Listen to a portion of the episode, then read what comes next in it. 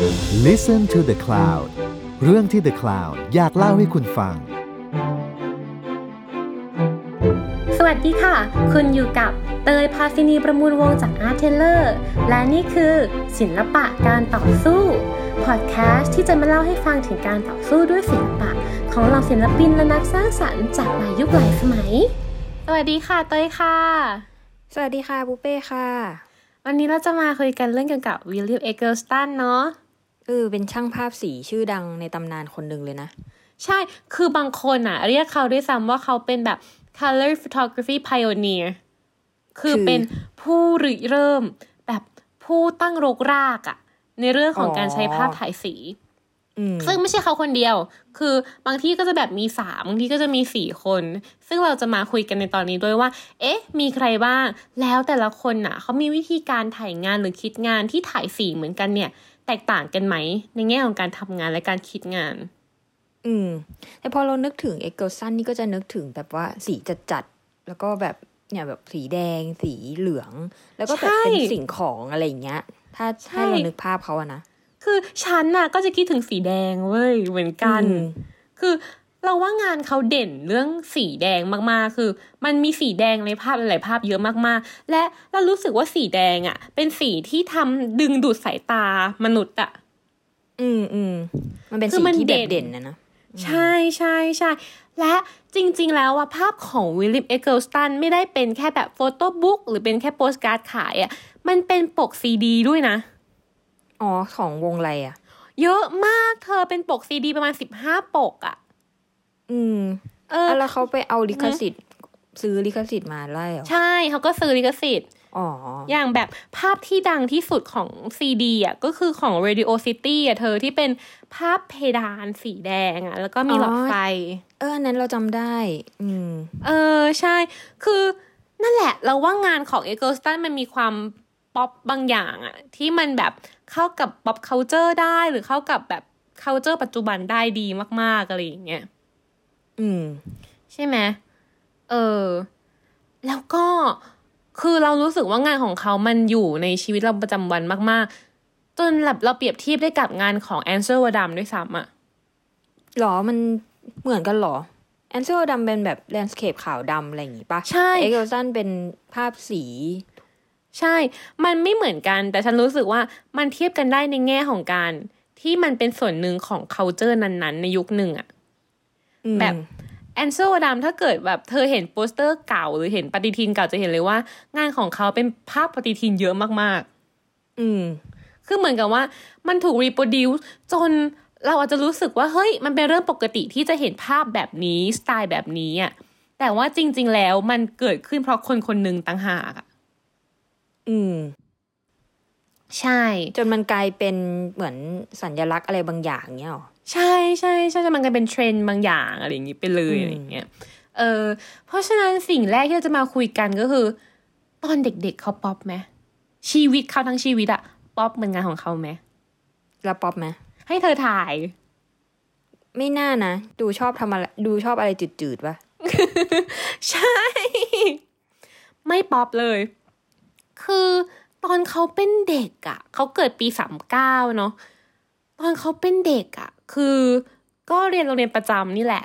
แล้วเป็นเด็กผู้ชายที่ชอบดนตรี เขาเล่นเปียโนตั้งแต่เด็กๆ ก็เล่นเปียโนมาก เล่นเปียโนชอบงานศิลปะ เพราะฉะนั้นแบบเพื่อนที่โรงเรียนอะจะชอบแกล้งเขาอ้าวเหรอโดนบูลลี่เหรอ ใช่โดนบูลลี่สคือสงสาร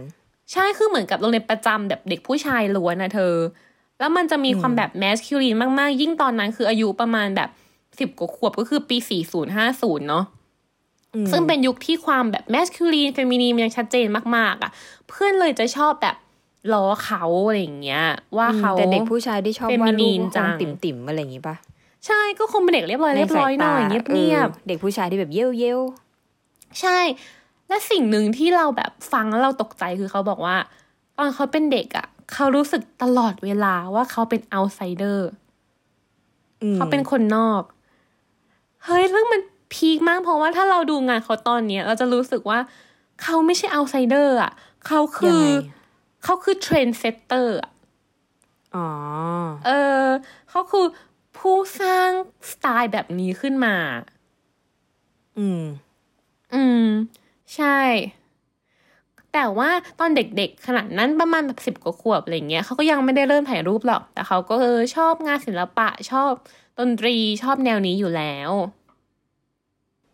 อืม อืม แล้วเริ่มถ่ายรูปตอนไหน เขามาเริ่มถ่ายตอนประมาณแบบมหาลัยอะไรอย่างเงี้ย เอออมคือเธอต้องบอกก่อนว่า เอเกิลสตันเป็นเด็กที่คุณพ่อคุณแม่รวยมากอ๋อ เหมือนใช่ใช่เหมือนกับพ่อเป็นทำงานดีอะเออแล้วแม่ก็คือเป็นลูกสาวของแบบจัดของผู้พิพากษาที่ดังของเมืองนั้นๆอย่างเงี้ยมคือเป็นครอบครัวที่ร่ำรวยอะอืม และเอ็กเกิลสตันก็โตมาปุ๊บเรียนโรงเรียนประจำถูกไหมแล้วก็เข้ามหาลัย ซึ่งเรียนมหาลัยอยู่อะสามมหาลัยเรียนไม่จบทำไมอะเออ ไม่รู้เหมือนเขาไม่ชอบเรียนหนังสือมั้งฉันก็ไม่รู้เหมือนกันอะโอ้ยเออเป็นคนแบบ เออชิลดีเนอะอืมใช่ เหมือนเขาเขาเรีบ้ายนนรที่วยหนึ่ปะงเนี่ยอืมเออไม่รู้เหมือนกัน เหมือนเขาเรียนที่หนึ่งปีหนึ่งอีกที่หนึ่งเทอมหนึ่งอีกที่หนึ่งอะเรียนได้นานหน่อยเรียนห้าปีอืมแต่ก็ไม่จบอะไรอย่างเงี้ยแต่สิ่งที่เขาได้มาคือเพื่อนตอนมหาลัยแรกของเขาอะซื้อกล้องไลกาให้เขาโอ้ยอยากได้ของขวัญแบบนี้จากเพื่อนบ้างจังเนาะอยากได้เหมือนกัน เออเขาก็แบบอุ๊ยอะไรอะแล้วเขาก็เลยเริ่มถ่ายแล้วก็เริ่มศึกษา แต่ว่าถ้าเกิดเราเขาก็เล่าให้ฟังอะไรอย่างเงี้ยเขาบอกว่าช่วงนั้นเขาก็ซื้อหนังสือถ่ายภาพมาเยอะมากๆ ถ่ายแบบ แล้วก็ถ่ายเองด้วย แล้วก็ซื้อมาดูแล้วเขาบอกว่า เฮ้ยแล้วเขารู้สึกว่าหนังสือถ่ายภาพต่างๆ หรือว่าแบบพวก how to ต่างๆ มันเต็มไปแต่สิ่งที่เขาใช้การไม่ได้อะอืมเขาใช้คำว่าแบบ shitty things ด้วยซ้ำอะแบบแรงขนาดนั้นอะเทคนิคเยอะอย่างเงี้ยเหรอ อาจจะด้วยหรืออาจจะเป็นแบบภาพที่แบบ ไม่ใช่ ไม่ใช่เป็นภาพไม่ใช่ที่แนวพูดถึงเขาชีวิต หรืออะไรอย่างเงี้ยแนวเขาอะไรอย่างงี้มั้ง จนเขาเจอสองเล่มที่เขารู้สึกว่า เฮ้ยนี่แหละเป็นเล่มเปลี่ยนชีวิตให้ซึ่งก็คือทายว่าเล่มไหนทายก่อน เพราะว่าไอ้ฮีนิดนึงว่าตอนนั้นน่ะ คือประมาณยุคห้าศูนย์ห้าศูนย์นิดนิด เดาว่าต้องเป็นของเบซงหรือเปล่า เพราะว่าเขาแบบเชิดชูเบซงดีไซน์สิบเมเมนต์ของเบซงอะไรเงี้ยๆใช่ ถูกอืมเก่งมาก ใช่ เพราะว่า เออเราเคยรู้มาว่าเขาแบบเถียงกับเบซงเรื่องขาวดำเรื่องภาพขาวดำกับภาพสีอะแต่เดี๋ยวค่อยคุยกันนะเนอะอืมใช่ใช่ใช่ แต่ถูกเลยคือเล่มที่เขาแบบเห็นแล้วเขาบอกอุ้ยนี่มันคือสิ่งที่เขาอยากจะทำอะ คือเล่ม decisive moment เลย ของเบซง อ่า แล้วอีกเล่มอะ อีกเล่มหนึ่งให้ทายด้วย ไม่รู้เลย อีกเล่มหนึ่งคือ The Americans ของ Robert Frank อ๋อ ตำนาน ตำนานทั้งคู่ คือต้องท้าความนิดนึง เบซงอะเราพูดไปแล้วตอนเบซงเลยเนาะ เป็นหนึ่งตอนเลยคือตอนขององรีคาเทียเบซง ใช่ไหมอือหือดิทิสิบพ่โมอเมนขต์องเออ พ่อของใช่ดิสิบโมเมนต์ ใช่ เป็นพ่อของ Street Photography อะฮะอืม Decisive Moment เป็นหนังสือเล่มเล่มสำคัญของเบซงที่จะถ่ายภาพเกี่ยวกับแบบชีวิตประจำวันเป็นหนังสือขาวดำเนาะถ่ายกับชีวิตประจำวันต่างๆ โดยที่ใส่มุมมองที่แบบ creative way อะของเบซงลงไปด้วย อืมอืมมันก็จะเป็นแบบชีวิตประจำวันที่น่าสนใจที่ใช้มุมมองที่น่าสนใจและแบบ การจัดองค์ประกอบที่น่าสนใจเข้าไปจับอะไรอย่างเงี้ยใช่ไหม อืมอืมอีกเล่มหนึ่งที่เราพูดถึงว่าเอเกิลสตันชอบแบบ inspire กับชีวิตเขามากคือ The Americans อืม The Americans ของ Robert Frank เป็นเล่มที่จริง ๆ เรากับปูเป้อะตั้งใจจะมาคุยอะหลายรอบมากๆ แต่เหมือนแบบเรารู้สึกมันดีเกินไปจนเราต้องเตรียมตัวอีกเยอะอะกว่าจะพูดถึงแบบงานนี้ของ Robert Frank ได้อะ อืม เพราะว่าอยากให้พูดถึงทั้งทีก็อยากให้มันดีๆเนอะใช่ แต่ว่าโดยคร่าวๆ อะ The Americans เป็นเล่มลากฐานของการถ่ายภาพของอเมริกันเลยด้วยซ้ำอะโรเบิร์ตแฟรงเป็นคนสวิสที่มาอยู่อเมริกา แล้วเขาก็โรดทริปทั่วอเมริกาด้วยทุนของ g u g g e r h a m Fellowship แล้วเขาก็ถ่ายภาพในยุคสมัยที่คนรู้สึกว่าแบบอเมริกัน The Great อะาจะต้องมีแบบรถในบ้านสองคัน เราจะต้องมีบ้านที่ใหญ่โตมีอู้หูทุกอย่างอู้ฟู American Dream American Dream ใช่ แต่โรเบิร์ตแฟรงค์ถ่ายออกมาหนังสือชื่อ The American คืออเมริกันนี่คืออเมริกันจริงๆและมันไม่ใช่ภาพแบบนั้นเลยอะอืมแต่มันเป็นภาพของความ diversity ของเมืองต่างๆ และของ culture ต่างๆ ของอเมริกา ชีวิตจริง ๆ ของคนที่ไม่ได้แบบ อยู่ใน idealize American Dream อะไรอย่างงี้ปะใช่ และสิ่งที่พีคคือมันไม่ idealize แต่มันสวยมาก อืม และมันกลายเป็นรากฐานว่า อเมริกาคือสิ่งนี้อะอืมคือตู้เพลง คือ road trip คือผู้คนอะไรอย่างเงี้ย อืม และนี่แหละ ที่เราเล่าไปคือสองเล่มเนี้ยinspire เป็นแรงบันดาลใจให้กับเอ็กเกิลสตัน ในการที่แบบ เฮ้ยจริง ๆ การถ่ายภาพมันมีมากกว่าแค่ technical แต่ว่ามันสามารถที่จะไปเล่าเรื่องของเมืองเรื่องของของผู้ชีวิตคนอืมของชีวิตได้ด้วยเช่นกัน เพราะฉะนั้นภาพยุคแรกของเอ็กเกิลสตันน่ะจึงเป็นภาพขาวดำอืม อืม เขาถ่ายขาวดำอยู่แบบโอ้โห เราว่าสี่ห้าปีนะ ก่อนจะมาสีแต่อะแต่ตอนนั้นน่ะ เทคโนโลยีสีเข้ามาแล้วหรือเปล่า เข้ามาอ่าเทคโนโลยีสีจะเริ่มมาประมาณยุค 50 คือช่วงนั้นอะเริ่มมาแล้ว แต่ว่าภาพถ่ายสีแบบเขาเรียกว่าโพลีโครมเนาะมันก็ยังไม่ได้แบบเป็นเทคนิคเข้าที่ดีจนแบบถ่ายออกไปข้างนอกได้ หรือว่าถ่ายแบบในที่ที่ผู้คนเดินไปมาพลุกพล่านได้ แล้วก็ชัดขนาดนั้นอะไรอย่างเงี้ย มมันเริ่มมาอยู่ในกล้องคอมแพ t ได้จริง ๆอะคือประมาณยุค60 60กลางๆอืมคือการอืมถ่ายภาพสีก็เริ่มพัฒนาแล้วแหละ ตัวฟิล์มตัวอะไรอย่างเงี้ยแต่ว่ายังไม่ได้ใช่ดีขนาดนั้น ใช่ เพราะมันก็จะมีแบบลิมิเ t ชันหรือข้อจำกัดต่างๆ ในเรื่องของความไวแสงของฟิล์มด้วยอะเนาะอืมอืม เพราะว่าฟิล์มสีในยุคนั้นจะมีความไวแสงที่แบบต่ำมาก ๆอะ เพราะฉะนั้นอืมมันจึงถ่ายได้ในพื้นที่ที่มีแสงเยอะมาก ๆ เท่านั้นถูกไหมอืม เออ หรือต้องถ่ายในที่ที่แบบสิ่งนั้นน่ะ นิ่งมากๆเท่านั้น อืม เพราะฉะนั้นอย่างที่พูดไปมันเพื่อนแบบเออถ่ายในสตูดิโออะ เพราะฉะนั้นอืมยุคแรก ๆ ของภาพถ่ายสีอะ จึงเกิดขึ้นในงานโฆษณาอ๋อก็คือเซตถ่ายได้อะไรอย่างงี้เนอะใช่เซตถ่ายได้ และอีกอย่างหนึ่งก็คือในยุคนั้นไม่ใช่แค่เทคโนโลยีการถ่ายภาพที่มันยังไม่ดีอะแต่คือเทคโนโลยีการปริ้นภาพด้วยที่มันยังไม่ดีเป็นภาพสีใช่ไหมปริ้นภาพสีใช่เออคือหมึกหรือว่าเครื่องปริ้นน่ะมันยังไม่สามารถปริ้นออกมาแล้วมันสวยได้ คือเธอสังเกตไหมเออเออภาพสียุคแบบเข้าใจได้นะห้าศูนย์หกศูนย์น่ะ มันจะสีแป่นๆน่ะ สีแบบอืมแซทูเรตเยอะๆอะอืมอืม เออเหมือนกับแบบแกเล่น iPhone อะแบบแต่งภาพแล้วแบบดันเซตให้มันสุดอะมันคือสีแบบนั้นอะแต่ว่ามันไม่ใช่เกิดจากการดันเซตให้สุดอะคือ ยุคนั้นสีเป็นอย่างนั้นจริง ๆ คือมันทำได้แค่นั้นจริง ๆอะอืมอ๋อมีหน้าเบซงก็เลยต่อต้านอะไรอย่างงี้ป่ะใช่เบซงไม่ชอบภาพสีเลย ไม่ไม่พอใจ เออกลด่าด้วยซ้ำเบซงอะอืมเอเกิลสตันก็เลยเสียใจอะเนอะ ใช่ตอนที่แบบเริ่มถ่ายภาพสีใหม่จริง ๆ ตอนถ่ายภาพสีใหม่ๆเอเกิลสตันยังไม่รู้ว่าเบซงอะไม่ชอบภาพสีขนาดนั้น อืม ใช่ คือเอเกิลสตันมาเริ่มถ่ายภาพสีจริง ๆ ประมาณปีหกห้าหกห้าหกหกเพราะว่าเขาเจอกับวิลเลียมคริสเทนเบอรี่เธอเคยได้ยินชื่อนี้มาก่อนไหม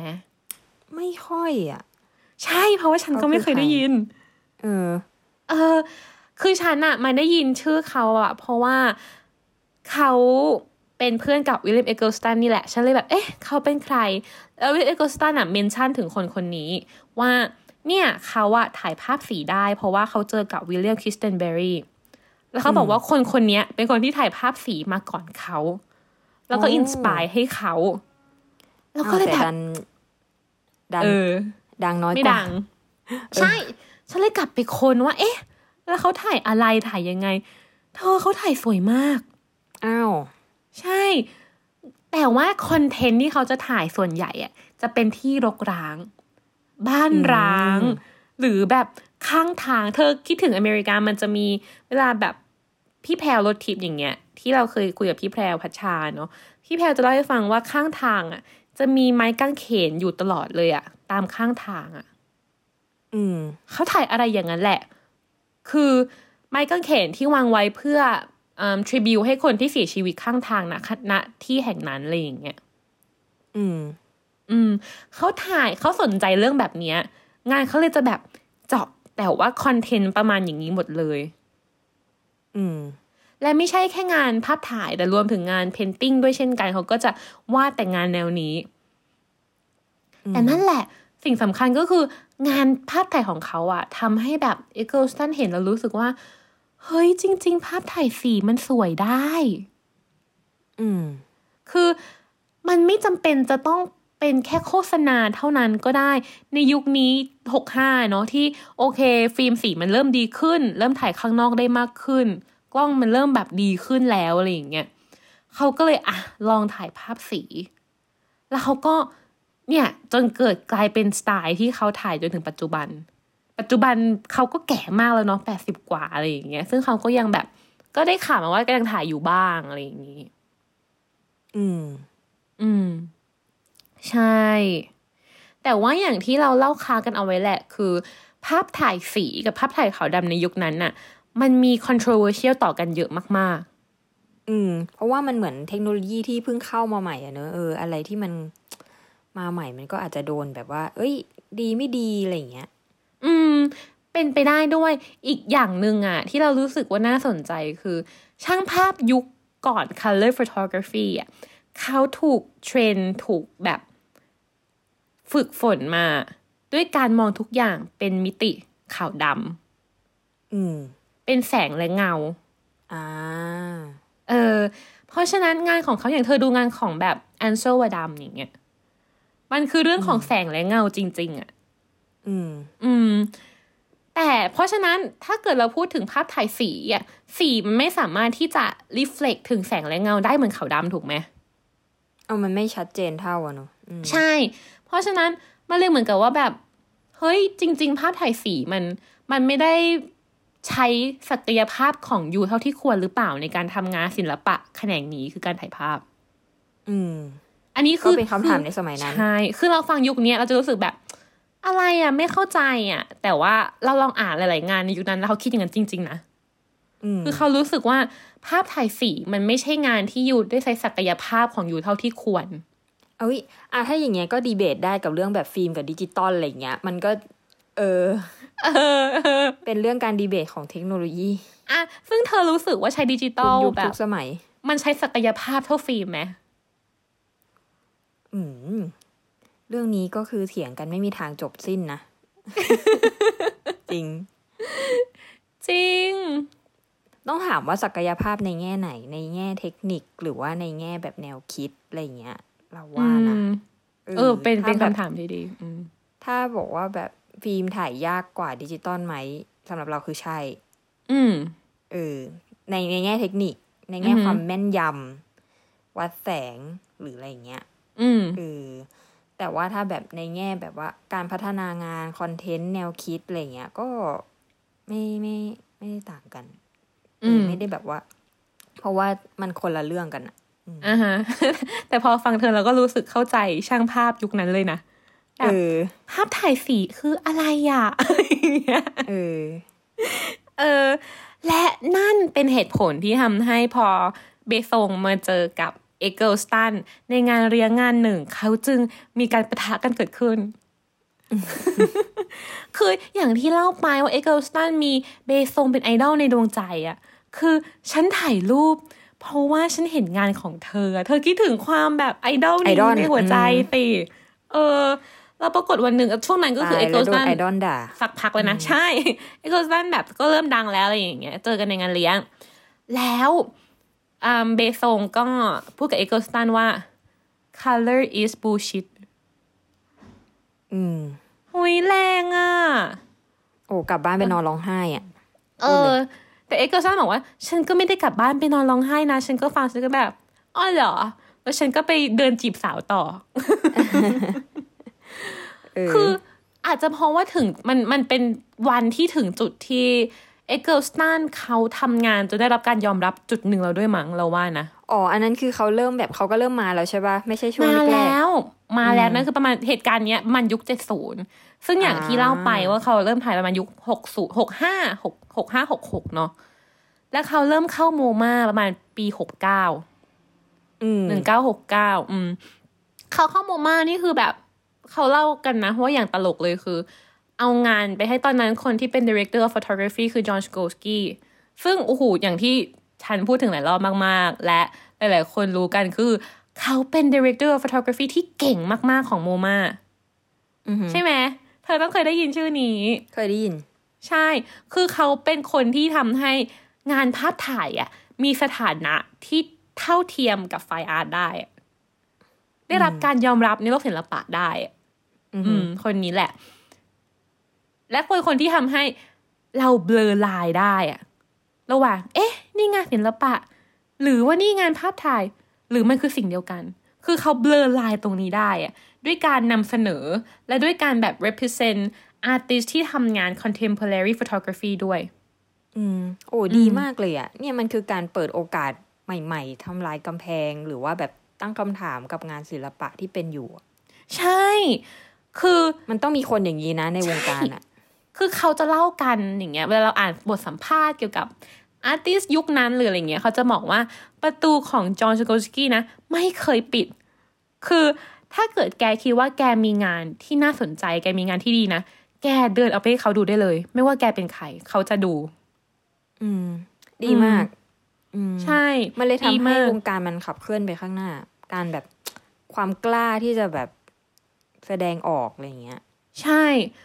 คนคนนี้แหละที่เป็นคนดันอืมช่างภาพอย่างสตีเฟนชอขึ้นมาอืมอืมจำได้ ใช่ และคนนี้เช่นกันที่เป็นคนแรกที่ซื้องานของเอเกิลสตันที่เป็นแบบ gallerist อะอืมเออ ใช่ คือตอนนั้นเขาเล่ากันว่าเอเกิลสตันอะเอางานไปให้จอห์นซาโคสกี้ดู เป็นงานปริ้นโง่ๆอะเธอ คือเหมือนกับแบบ เธอเอาภาพไปปริ้นแบบ โง่ๆตามร้านที่ปริ้นรูปละ Walgreen สามบาทอะไรอย่างเงี้ยเออเออบอกใช่ใช่วอลมาร์ทอะไรอย่างนั้นน่ะ แล้วก็แบบเอาไปให้ดู แล้วปรากฏว่า จอห์นซาโคสกี้ก็บอกว่า เฮ้ยแกมันสวย คือไม่ต้องปริ้นดีเลยนะปริ้นโง่ๆมาเลยนะ เอามากองให้ดู บอกดูให้หน่อยได้ไหมอะไรอย่างเงี้ย อันนี้ดูแล้วบอกว่า ฉันไม่เคยเห็นอะไรที่พิเศษขนาดนี้มาก่อนเลย อืมแล้วก็ซื้อ ดีเนอะใช่เขาก็ต้องรวยอะเนอะอืมก็คือเหมือนเป็นป่าดันน่ะ ที่แบบมีพลังเงินมีอำนาจในมือ แล้วก็แบบดันเด็กรุ่นใหม่ใช่เขาด้านเด็กรุ่นใหม่ๆขึ้นเยอะมากๆ คือในยุคของเขาอะอย่างที่เราเมนชั่นไว้ตอนต้นเลยเนาะว่า มันเกิดขึ้นของแบบ color photography มันพุ่งขึ้นมากๆ เพราะว่าคนอย่างนี้นี่แหละ เราว่านะส่วนหนึ่งคือจอห์นซาโคสกี้เขาสนับสนุนมากๆ และมันเกิด artist ที่เก่งขึ้นมามากๆ หลาย ๆ คน อย่างเช่นอะที่เรา mention ไปแหละคือเอเกิลสตันที่วันนี้เราพูดถึงกันเนาะอีกคนหนึ่งที่เพิ่งพูดถึงไปตะกี้นี่เองคือสตีเฟนชอๆอืม เออสตีเฟนชอกับเอเกิลสตันมาเรียกๆกัน ประมาณยุคหกห้าหกหกเหมือนกันซึ่ง60สตีนิดเฟๆนเหมืชออนกันเราเคยพูดถึงเขาไปแล้วเนอะในตอนหนึ่งยังไงก็ไปใช่ย้อนฟังกันได้ ใช่ประมาณว่าแบบความมินิมอลเนาะเป็นสตีเฟนชอ อีกคนหนึ่งที่มายุคไล่เลี่ยกันและถ่ายภาพสีเหมือนกัน และวางรากฐานให้กับ color photography เหมือนกัน คือ Harry Gruyaert อุ้ยรักอะไหนเธออธิบายงานเขาอธิบายงานเขาแฮร์รี่แฮร์รี่เป็นคนที่ถ่ายสวยมากเลยอะเออ เออ ก็ถ่าย street เนี่ยแหละ และอือหือ ก็ทำถ่ายอย่างอื่นด้วยแล้วก็ไม่ไม่ใช่แค่ street นะแล้วก็เขาก็ถ่ายแบบ commercial อือหือด้วย อืมอือหือแล้วก็ถ่ายแบบว่า fine art อะไรเงี้ย conceptual ด้วย เออ แต่ว่าส่วนใหญ่อะงานของเขาว่าจะแบบมีความเน้นสีอะใช่ ความบ้าของแฮร์รี่กรูยาร์ตคือ เขาใช้สีมาเล่นกับเงาได้อะอืมเหมือนกับที่เราเล่าไปก่อนหน้าเนี้ยว่า เฮ้ย คนยุคก่อนก่อนนั้นน่ะคนยุคก่อนเนี่ยหกศูนย์เนี่ย จะรู้สึกว่าภาพถ่ายสีมันเล่นกับเงา ไม่ค่อยได้เท่าภาพขาวดำแต่แฮร์รี่เป็นคนที่ใช้สีมาเล่นกับเงาได้โอ้เธอสังเกตภาพของแฮร์รี่จริง ๆ แนะนำให้ซื้อสักเล่มหนึ่งเลย จริง ๆ อย่างเธอเคยซื้อ East West ไว้ใช่ไหมอืม ถ้านั่งดูเมื่อกี้ฉันเพิ่งนั่งดู มันคือการเล่นกับเงาเยอะมากอืมใช่ใช่ๆเออ อันนี้คือความแบบบ้าบอคอแตกแล้วแบบ ลุงตาโต รักเขาเธอเคยเจอฉันเขาเคยนี่เจอเขาด้วยนะ ใช่ใช่ไหนเล่าเล่าเล่าเป็นยังไงขอขอแชร์นิดนึงตื่นเต้นอยรู้มากเลย ตอนนั้นเออทำงานอยู่ที่มิวเซียมที่ ICP อะฮะเราก็แบบ ICP ก็มีงานตอนนั้นงาน exhibition VG มั้งอ่าวีจีเออวีจีเราก็เคยพูดถึงไปแล้ว อ่าใช่แล้วเออเราก็แบบมีลุงคนหนึ่ง เดินมาแล้วก็แบบเอาโค้ดมาฝากเราก็แบบเฮ้ยน่าคุ้นมากเลยอะฉันว่าใช่ โอ้โหแบบตื่นเต้นมากตอนนั้นอะใช่นี่คือแฮแต่ร์ไม่กล้ารี่ถาม ใช่ไม่กล้าถามเฮ้ยเพราะว่าเราเคยดูแบบนั่งฟังบทสัมภาษณ์อะไรอย่างงี้เขาไงอ่าฮะแล้วก็แบบ มันติดอยู่ในใจอะรู้สึกว่าเอแบบอลุงคนนี้ต้องใช่แน่ๆเลยอะเออ จนกระทั่งก็แบบสะกิดเพื่อนแล้วบอกว่าแบบ เราว่าใช่แล้วเพื่อนก็แบบ เออเหรอ เออเดินไปถามเลยอะไรเงี้ยอ่าเราฮะก็เลยแบบ วิ่งไปถามว่าแบบแฮร์รี่หรือเปล่าอะไรเงี้ยเขาก็แบบใช่แล้วเฮ้ยกรีดมาก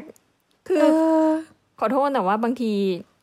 คุณลุงชาวอเมริกันน่ะ ก็จะดูอือฮึหน้าตาคล้ายๆกันไปหมด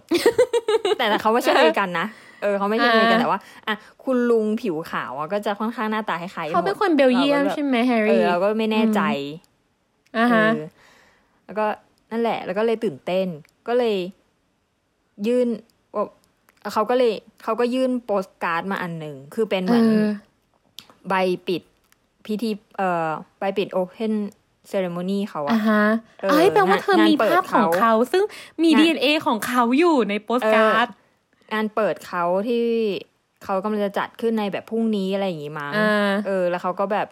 เซ็นให้อืมแหม อันนั้นคือแฮร์รี่กรเยตอีกคนหนึ่งที่เป็น color photography pioneer คือลุยจิเกอรี่เธอเคยได้ยินชื่อนี้ไหมคือเขาอะเคไม่ยได้ยินดังที่สุดในสี่คนนี้ เพราะว่าเขาตายไวมาก อืม เขาแบบตายแต่อายุสี่สิบกว่าคนนี้พวกอิตาเลียนอืมอืม ใช่ และจะมีอีกคนหนึ่งซึ่งบางที่อะจะนับบางที่จะไม่นับ คือโจเอลโจเอลเมยโรวิช อืมอืม เพราะว่าบางคนจะรู้สึกว่าเฮ้ยคนเนี้ยมันมายุคเจ็ดศูนย์แล้วมาหลังจากแก๊งนี้แล้ว เออ แต่ว่าวันเนี้ยเราจะมาพูดถึงนิดนึงแบบคร่าวๆแล้วกันว่าอย่างเอ็กเกิลสตันอะเขาเด่นอะไร แล้วแต่ละคนอะ เขาเด่นอะไรที่ เฮ้ย มันคือการเป็นแบบ color photography pioneer คือผู้ริเริ่มภาพถ่ายสีเหมือนกันนะ และงานเมื่อเห็นน่ะอาจจะดูแบบ เอ๊ะก็คล้ายๆกันนะ ถ่าย วิวถ่ายคนถ่ายอะไรอย่างเงี้ยแต่แก่นของงานอะมันต่างกันยังไงอืมแหมเออ เราจะเก็บเอ็กเกิลสตันไว้ท้ายเนาะเพราะว่าเราจะพูดถึงเขาอยู่ที่สุดอยู่แล้วเนาะวันนี้ อย่างแฮร์รี่พูดไปแล้วว่ามันคือแสงและเงาถูกไหมอย่างสตีเฟนชอร์สตีเฟนชอร์มันคือเรื่องของความธรรมดาของชีวิตอะความพยายามสร้างให้ภาพถ่ายมันธรรมดา เหมือนกับแกได้ยินเสียง หรือแกมองโลกห รือแกพูดอืมมันต้องเป็นสียังไง เพราะว่าเรามองเห็นโลกอะเป็นสี เพราะฉะนั้นสีจึงเป็นสิ่งที่เป็นธรรมชาติที่สุดที่มนุษย์เรารับรู้มอันเนี้ยคือแนวคิดหลักของสตีเฟนสตีชเฟอนชอว์ใช่ โอเค เราผ่านสองคนไปแล้วอืมลุยจิเกอร์รี่ลุยจิเกอร์รี่สิ่งที่เขาสนใจคือ การสร้างงานให้เหมือนกับการทำงาน commercial แต่แต่งานเขาดีมากเลยนะเธอ คืองานเขาไม่ commercial เลยนะ แต่ว่าเขาพยายามหยอกล้อกับความอ๋อ commercial อะอืมว่า เฮ้ย you บอกว่าภาพถ่ายสีมันสำหรับถ่ายโฆษณา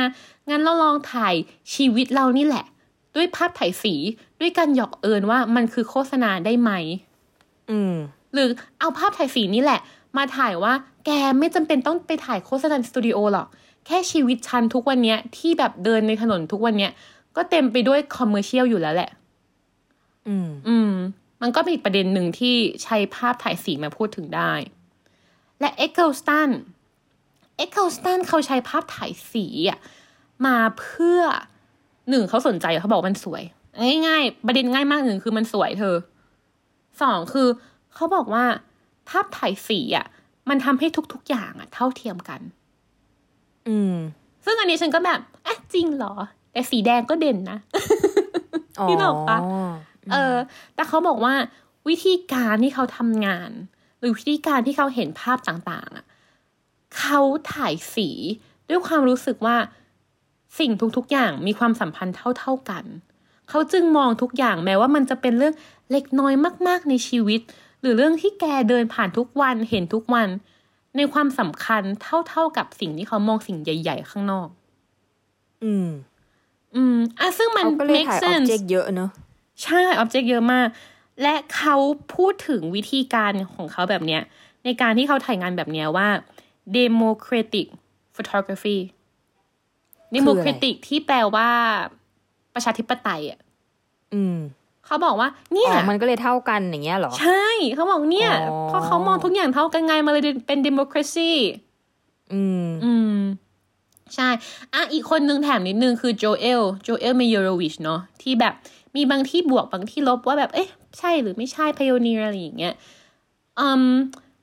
เขาถ่ายขาวดำเธอน่าจะเคยเห็นยุคแรกของเขาถ่ายขาวดำแต่เขามาสวิชถ่ายสี และเขาถ่ายสียุคแรกคือเขาถ่ายสีเป็นมีเดียมฟอร์แมตเพ ราะว่าเขาต้องการจะสร้างงานปริ้นที่สวยอะ่ะ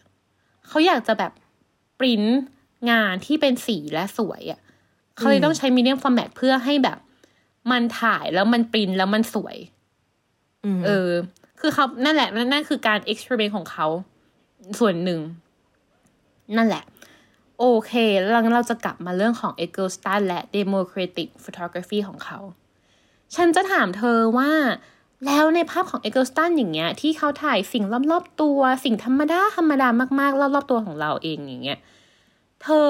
ชอบภาพไหนเป็นพิเศษหรือเปล่าหรือภาพไหนที่แบบพูดถึง e g l e s t a n ปุ๊บมันเด้งขึ้นมาบนหัวเลย ก็ภาพที่เราคุยกันไปตอนแรกกันแหละเอออมที่เป็นภาพหน้าปกอัลบั้มที่เธอพูดถึงอะอ่าเออเพดานภพเพดานสีแดงที่มีหลอดไฟเออเออ ทำไมชอบคือมันจำได้ เพราะว่ามันแดงมากมั้ง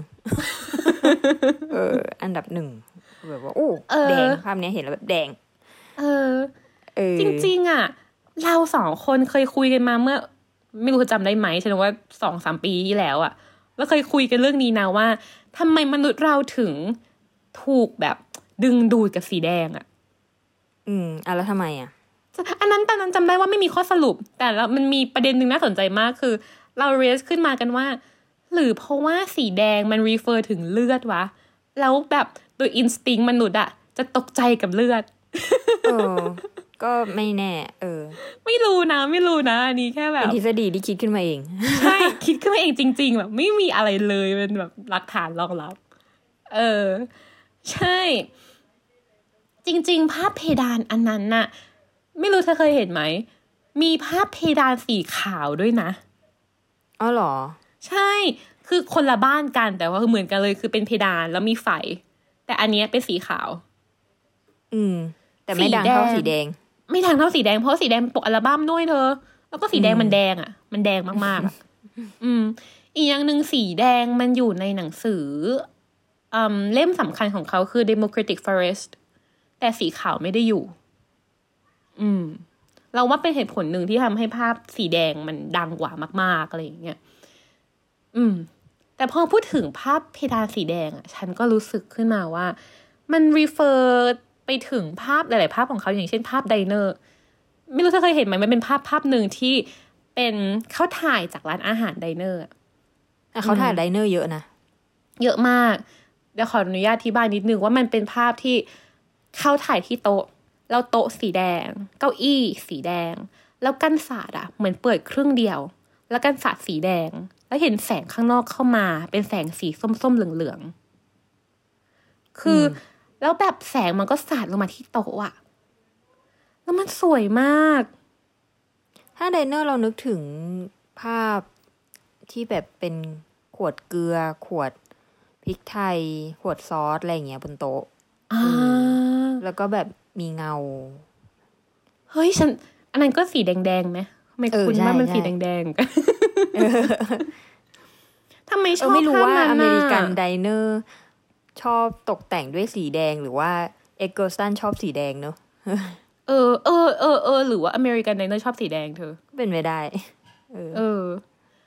ทำไมเธอชอบภาพนั้นนะที่เป็นขวดเกลือพริกไทย แล้วมันธรรมดามากเลยแต่มันสวยอะ่ะอืม มันดูเป็นสิ่งที่ทุกคนเห็นนะเนาะใช่ อืม พอเธอ mention ถึงอันเนี้ยฉันนึกถึงขึ้นมาได้ว่าเอ็กเกิลสตันถ่าย still life เยอะเหมือนกันนะ เออ ใช่ใช่เออ คือโอเคเขาถ่าย subject ต่างๆ ที่มันเป็นแบบวัตถุในเมืองทั่วไปอยู่แล้วแหละ แต่ว่า still life ที่เราพูดถึงคือ still life ที่เหมือนกับแกจัดอยู่ในสตูดิโออะแต่มันไม่ใช่อะอย่างเนี้ยขวดเกลือพริกไทยที่ โอ้โหแกจัดองค์ประกอบจัดเงาจัดแสงจนเหมือนกับมันเป็นแบบสตูดิโอด้วยซ้ำอะไรอย่างเงี้ยหรือถ่ายถาดผลไม้อะที่วางอยู่บนโต๊ะอะแล้วมันสวยเหมือนแบบ แกจัดอยู่ในสตูดิโอแล้วแกถ่าย อืม ซึ่งพอเราเห็นภาพแบบเนี้ย มันทำให้เรารีเฟล็กกลับไปถึง งานภาพถ่ายขาวดำด้วยเช่นกันนะ อืมอืมเพราะว่าจริง ๆ แล้วอะพอเราเห็นงาน e g o s t a n อย่างเงี้ย still life อย่างเงี้ยเรารู้สึกว่า เฮ้ยมันสวยมากๆเลยอย่างเงี้ยมันก็เหมือนกับว่าเราค่อยๆยอมรับแล้วปะว่า color photography มันสวยได้ ถูกไหมอ่าฮะเออ และในทางเดียวกันน่ะ ประมาณย้อนกลับไปตอนนั้นคือมันจูปี60เนาะเอ็กซ์สตันที่ถ่ายภาพนั้น ย้อนกลับไปอีกประมาณ50ปีที่แล้ว ประมาณปี20การถ่ายภาพขาวดำ still life อะก็เป็น ก็เป็นงานที่ทำให้ภาพถ่ายขาวดำอะถูกยอมรับในวงการศิลปะว่าเป็นงานที่สวย คือก่อนหน้านั้นคนรู้สึกว่า ภาพถ่ายมันเป็นเรื่องของ โอ้ยอุปกรณ์ เรื่องเล่นเล่นๆเรื่องของเด็กเล่นขำๆของเออของเด็กเล่นเออทอย ใช่ซูซานฟันแทงจะบอกว่า แกยุคแรกอะ่ะมันไม่มีหรอกคำว่า amateur หรือ professional photographer เพราะว่ามันคือทอย ทุกคนเป็น amateur photographer หมดเลยอะไรอย่างเงี้ยเออแต่การเกิดขึ้นของช่างภาพที่เขารู้สึกว่า เฮ้ย จริง ๆ photography มันควรมีบทบาทและคุณค่าเท่ากับไฟอาร์ตแขนงอื่นนะ มันเกิดการต่อสู้ขึ้นมา ด้วยการถ่าย still life ให้สวย ก็ลงประมาณเหมือนแบบเพนติ้งปะพยความพยายามทำให้มันกลายเป็นเพนติ้งอย่างเงี้ยเหรอ ใช่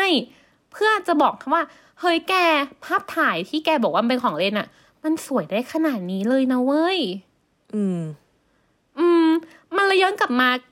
flashback กลับมา ถึงเอ็กเกิลสตันไงว่า เราเห็นภาพเนี้ยเรารู้สึกว่าเฮ้ยมันสวยอะเราก็อยากรู้เหมือนกันว่า อะแล้วอย่างสมมติคนอย่างเบรซงเขามาเห็นอะเขาจะรู้สึกเหมือนกันไหมว่า เฮ้ยจริง ๆ มันก็สวยอะอันนี้ไม่รู้นะไม่ไม่มีใครเคยถามเบรซงนะ แต่แบบสวย สวยจริง อีกงานหนึ่งที่เรารู้สึกชอบมาก ๆของเขาอะคืองานที่เขาถ่ายบนเครื่องบิน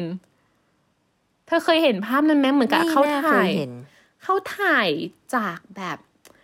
อืมที่นั่งอย่างเงี้ย แล้วก็ถ่ายออกไปตรงหน้าต่างเครื่องบินแล้วหน้าต่างเครื่องบินเปิดอยู่อะแล้วก็เป็นมือผู้หญิงถือแก้วน้ำอะอืม ไม่เคยเห็น เดี๋ยวอาจจะต้องเอารูปไปใช่แปะใช่รูปไปแปะ คือภาพนั้นมันสวยมากคือ ด้วยความที่แก้วน้ำมันเป็นแบบเหมือนปริซึมอะไรอย่างเงี้ย เหมือนกับเป็นแบบอืมลายด้วย มันเลยเป็นเงาทอดออกมา แล้วเงามันสวยแล้วแสงมันสวยมากๆ ซึ่งเรารู้สึกว่านี่แหละคือ democratic way of seeing things อะเพราะว่าแม้แต่แกมองแบบมือคนและแก้วน้ำและหน้าต่างเครื่องบินเล็กๆอะแกยังมองให้มันสวยได้อืมแกยังทำให้มันรู้สึกแบบอู้หูนี่คือ precious thing เป็นสิ่งที่มีคุณค่าเป็นสิ่งที่สวยงามมาก เท่าเทียมกับความสวยงามแบบอื่น อย่างเช่นแบบ การถ่ายภูเขาของแอนเซล อดัมส์ได้เช่นกันน่ะ อืม อืม เราเลยคิดแบบนั้น เธอเคยเห็นหนังสือของ Eggleston ไหมเคย แต่ว่าเออเคยเห็นเป็น portrait นะอ่า portrait ก็สวยหรอ เออ เธอเห็นที่ไหน เห็นที่ ICP นั่นแหละเออ FVP หนังสือเยอะเนาะได้เออ ใช่ portrait เขาก็เป็นภาพสีและสวย อืมเขาดูถ่ายภาพสีและสวยเสมออะได้ดี เออ ใช่ใช่ใช่ฉันเหมือนเคยเห็นแบบแบบๆเหมือนกันหนังสือพอร์เทรตของเขา อืม แต่เหมือนแบบเล่มที่ดังของเขาคือ Democratic Forest เนาะอืม แล้วก็น่าจะเป็นอัเล่มไม่เคแบยบเห็น เออ อันนั้นเหมือนไม่ได้พิมพ์มาสักพักแล้วมั้งอืมมันมันเป็นเหมือนกับเล่ม road trip ของเขาอะที่รวมรวมที่เขาไปมาอะไรอย่างเงี้ยคือ มันเริ่มจากบ้านเขาอะแล้วค่อยๆแบบถ่ายไปทั่วอเมริกาอะไรอย่างเงี้ยอืม อือฮึซึ่งเหมือนกับตอนนั้นที่เขาทำอะเขาอยู่กับแก๊งวอลฮอลด้วย งานมันเลยมีความแบบดิบมากขึ้นอะไรอย่างเงี้ยจัดจากจ้าอินนสปิเรชันจากแก๊งนั้นใช่ใช่ใช่เออ หรือว่าเล่มที่ดังเลยทุกคนน่าจะแบบมีในครอบครองคนที่เขาชอบเอ g ก s สตันคือเอ g ก s สตันไก่ปะอ๋อ เออใช่ เล่มนั้นคือตำนานอะคือทุกคนมีอะอืมแต่ฉันไม่มีนะ เออ ซึ่งเล่มนั้นน่ะ เป็นเล่มที่มีภาพจักรยานเด็กสีแดงปะ ใช่ เออ คิดว่าใช่ บวกลบ คิดว่าใช่ แต่ว่า สิ่งที่ทำให้เราปรับอัพขึ้นมาอีกภาพหนึ่งของเขา ซึ่งเรารู้สึกว่า เฮ้ยจริง ๆ ภาพนี้มันตำนานมากๆเลยนะโดยที่เราแบบ ไม่ทันได้คิดตอนแรกอะคือภาพจักรยานเด็ก อืม ที่ใหญ่ๆปะใช่ คือเหมือนมันเป็นภาพที่เขาถ่ายจักรยานแบบถ่ายเจาะเลยอะถ่ายแค่จักรยานอะแล้วเป็นจักรยานเด็กที่พิงเสาเล็กๆอยู่อะไรอย่างเงี้ย คือรอบเป็นธรรมดามากๆเลยนะมันเหมือนแบบถ่ายแบบถ่ายเล่นไอโฟนถ่ายเล่นแถวบ้านอย่างนี้เลยอะแต่ว่าภาพจริงคือมันสวย มากอืมและเรารู้สึกว่ามันเป็นภาพที่ถูก reproduce บ่อยมาก ๆ เหมือนกับว่าช่างภาพคนไหนที่เห็นสิ่งเนี้ย ก็จะถ่ายมาเพื่อ tribute ให้กับเอเกิลสตันอะอืม เนาะอืม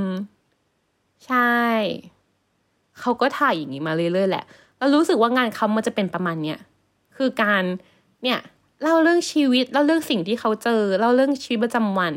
ด้วยมุมมองที่ democratic way of seeing things ที่เขาบอกคือการให้คุณค่าของทุกอย่างเท่า ๆกัน แม้ว่ามันจะเป็นสิ่งที่ธรรมดามาก ๆก็ตาม อืมอืม ใช่ อยากรู้ไหมว่า ตอนนี้เขาทำอะไรอยู่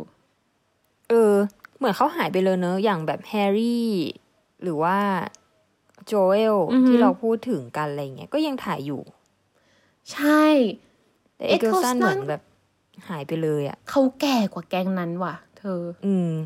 เออ เหมือนเหมือนแฮร์รี่ตอนนี้น่าจะเท่าไหร่อะเธอ น่าจะหกสิบเจ็ดสิบปะไม่แน่ใจ เออ Eggleston นั้นตอนนี้แปดสิบแล้ว อืม อืม ก็ดูก็ดูแกแต่ว่า